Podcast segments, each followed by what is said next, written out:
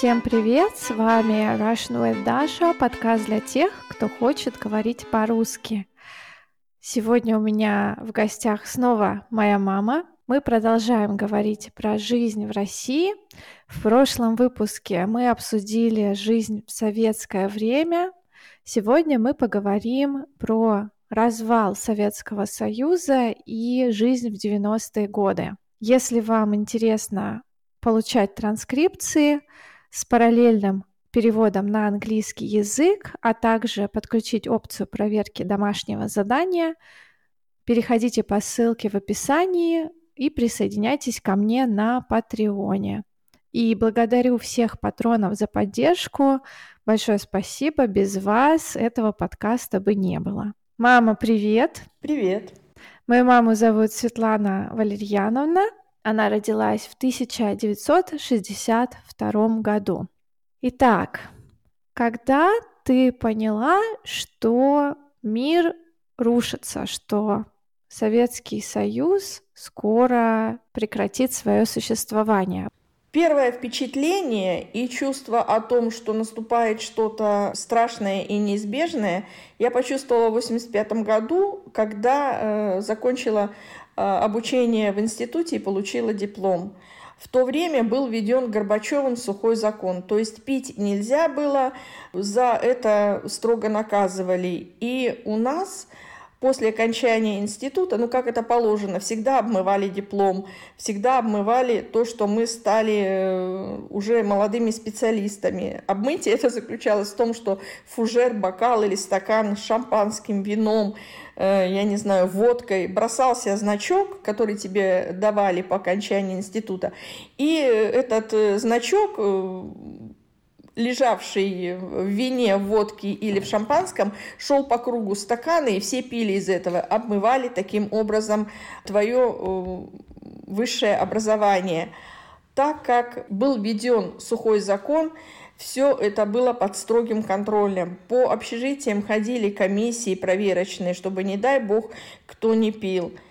И таким образом с нашего потока двух э, молодых специалистов лишили диплома, потому что их поймали за тем, что они э, обмывали свои дипломы водкой в общежитии. С того момента у меня, знаете, как будто пелена спала с глаз, и я поняла, что что-то ужасное надвигается, потому что страх, незащищенность, какое-то бессилие, что ли, наступало. И к тому моменту, я думаю, вы также уже имели доступ к независимым газетам, да? Вы узнавали информацию из книг о том, что происходило в советское время. Да, мы уже и читали книги, газеты, и у нас э, в общежитии э, парни э, в одной из комнат, они вообще постоянно слушали «Голос Америки», я вот помню, когда я была маленькая, голос Америки глушили, а уже намного старше все это было как бы доступно. Все равно можно было э, поймать радиоволну и слушать новости из-за границы. Свободная Европа, голос Америки. То есть вот оттуда мы начали уже э, все узнавать.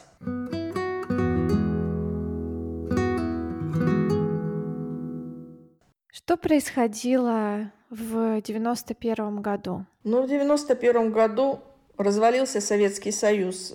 После развала Советского Союза появилась какая-то неуверенность в жизни, появился страх за э, судьбы детей, за то, что ты не сможешь им дать нормального будущего. На тот момент у меня уже было двое детей. И вот рождение второго ребенка Даши оно как раз э, выпало на самые такие вот э, страшные, самые, э, как бы сказать, голодные, что ли, времена, 90-91 год, когда в магазинах вообще ничего не было, а если было, то это было за баснословные деньги, то есть уровень жизни упал настолько резко, что у нас стали появляться бабушки, дедушки, которые рылись э, в помойках, и для меня это было верхом, я не знаю, падения и нравственности, и культуры, и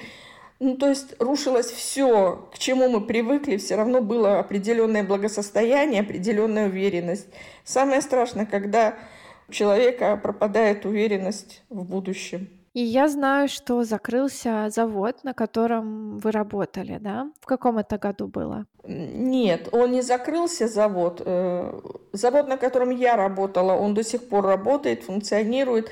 Там все нормально. Просто я после э, твоего рождения, после того, как отсидела в декрете, я уже не вернулась на завод. Я уже сменила сферу деятельности и пошла работать э, в банковскую деятельность. А завод, на котором работал папа, который во время войны Э, делал танки, у него сразу стало несколько коммерческих директоров, стало несколько э, подразделений, то есть завод рушился, потому что на базе этой огромной махины, этого завода, который производил сельхозтехнику для всего Советского Союза, стали организовываться маленькие коммерческие предприятия. В итоге сейчас от этого завода вообще уже ничего не осталось.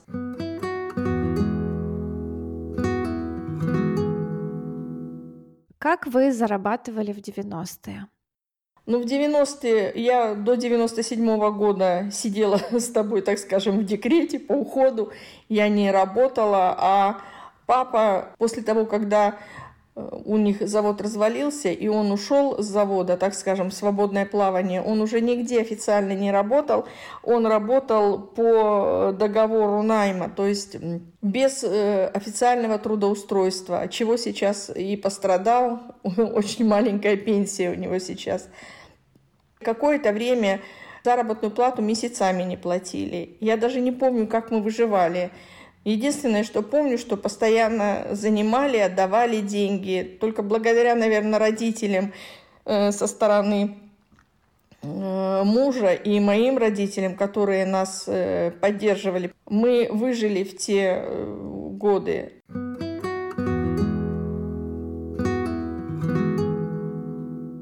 В 90-е годы было много преступлений и криминала, так? Да, это на самом деле так. Э, шел отстрел э, людей, которые начали зарабатывать деньги. Э, страшно стало ходить по улицам.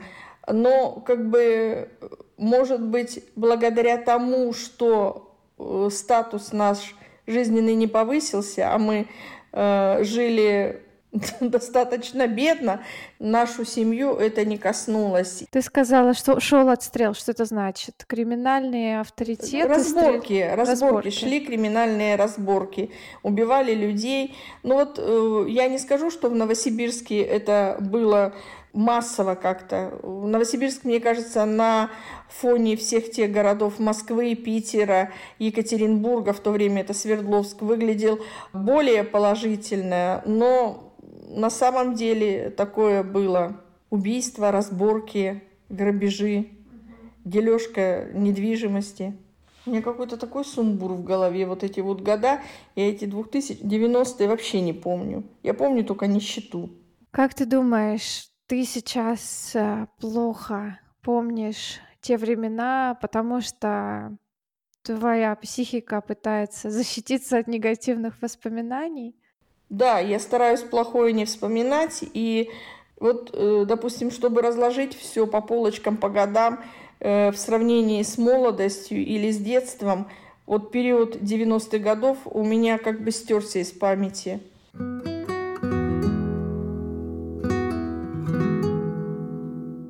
После того, как ты устроилась на работу, в принципе, жизнь в стране в целом начала налаживаться? Она как синусоида, то налаживается, то спускается вниз. Э, ну да, стало легче, стало безопаснее, может быть, в моем понимании, для меня.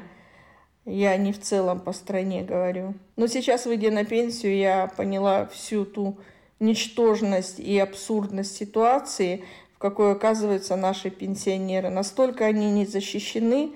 Выплачивать пенсионерам такие грошовые пенсии – проработав кто 20, 30, 40 лет. Э, но я считаю, что это, это государство, которое тебя вытирает ноги, попользовавшись э, твоим молодым возрастом, когда ты работаешь и приносишь пользу Я в статусе пенсионера не так давно и перестала работать всего полгода назад. Ну, это, конечно, пропасть э, получается с теми доходами, что были, когда работали мы оба с мужем, и сейчас оба не работаем. Он по состоянию здоровья, я просто, что уже не было сил работать на ту организацию, где я работала. Пенсия у меня 20 тысяч за коммунальные услуги, за квартиру, плюс интернет и сотовая связь. Я плачу 5-5,5 тысяч. Все, в общем. 20 тысяч рублей – это примерно 270 долларов. И ты сказала 5 тысяч. 5 тысяч, да. То есть одну четвертую ты платишь за коммунальные услуги. Да. Да. И у папы пенсия какая? В два раза меньше, чем у меня. Да, а вот почему так получилось? Почему у него в два раза меньше пенсия? Потому что для начисления пенсии, вот как я э, поняла, э, брались у меня 2002-2005 годы, а папа на тот момент э, работал уже неофициально, то есть отчислений в пенсионный фонд не было, и у него при начислении пенсии взяли как у нас говорят, среднюю температуру по бараку. То есть минимум ему начислили минимальную пенсию, несмотря на то, что у него стаж около 40 лет. Понятно.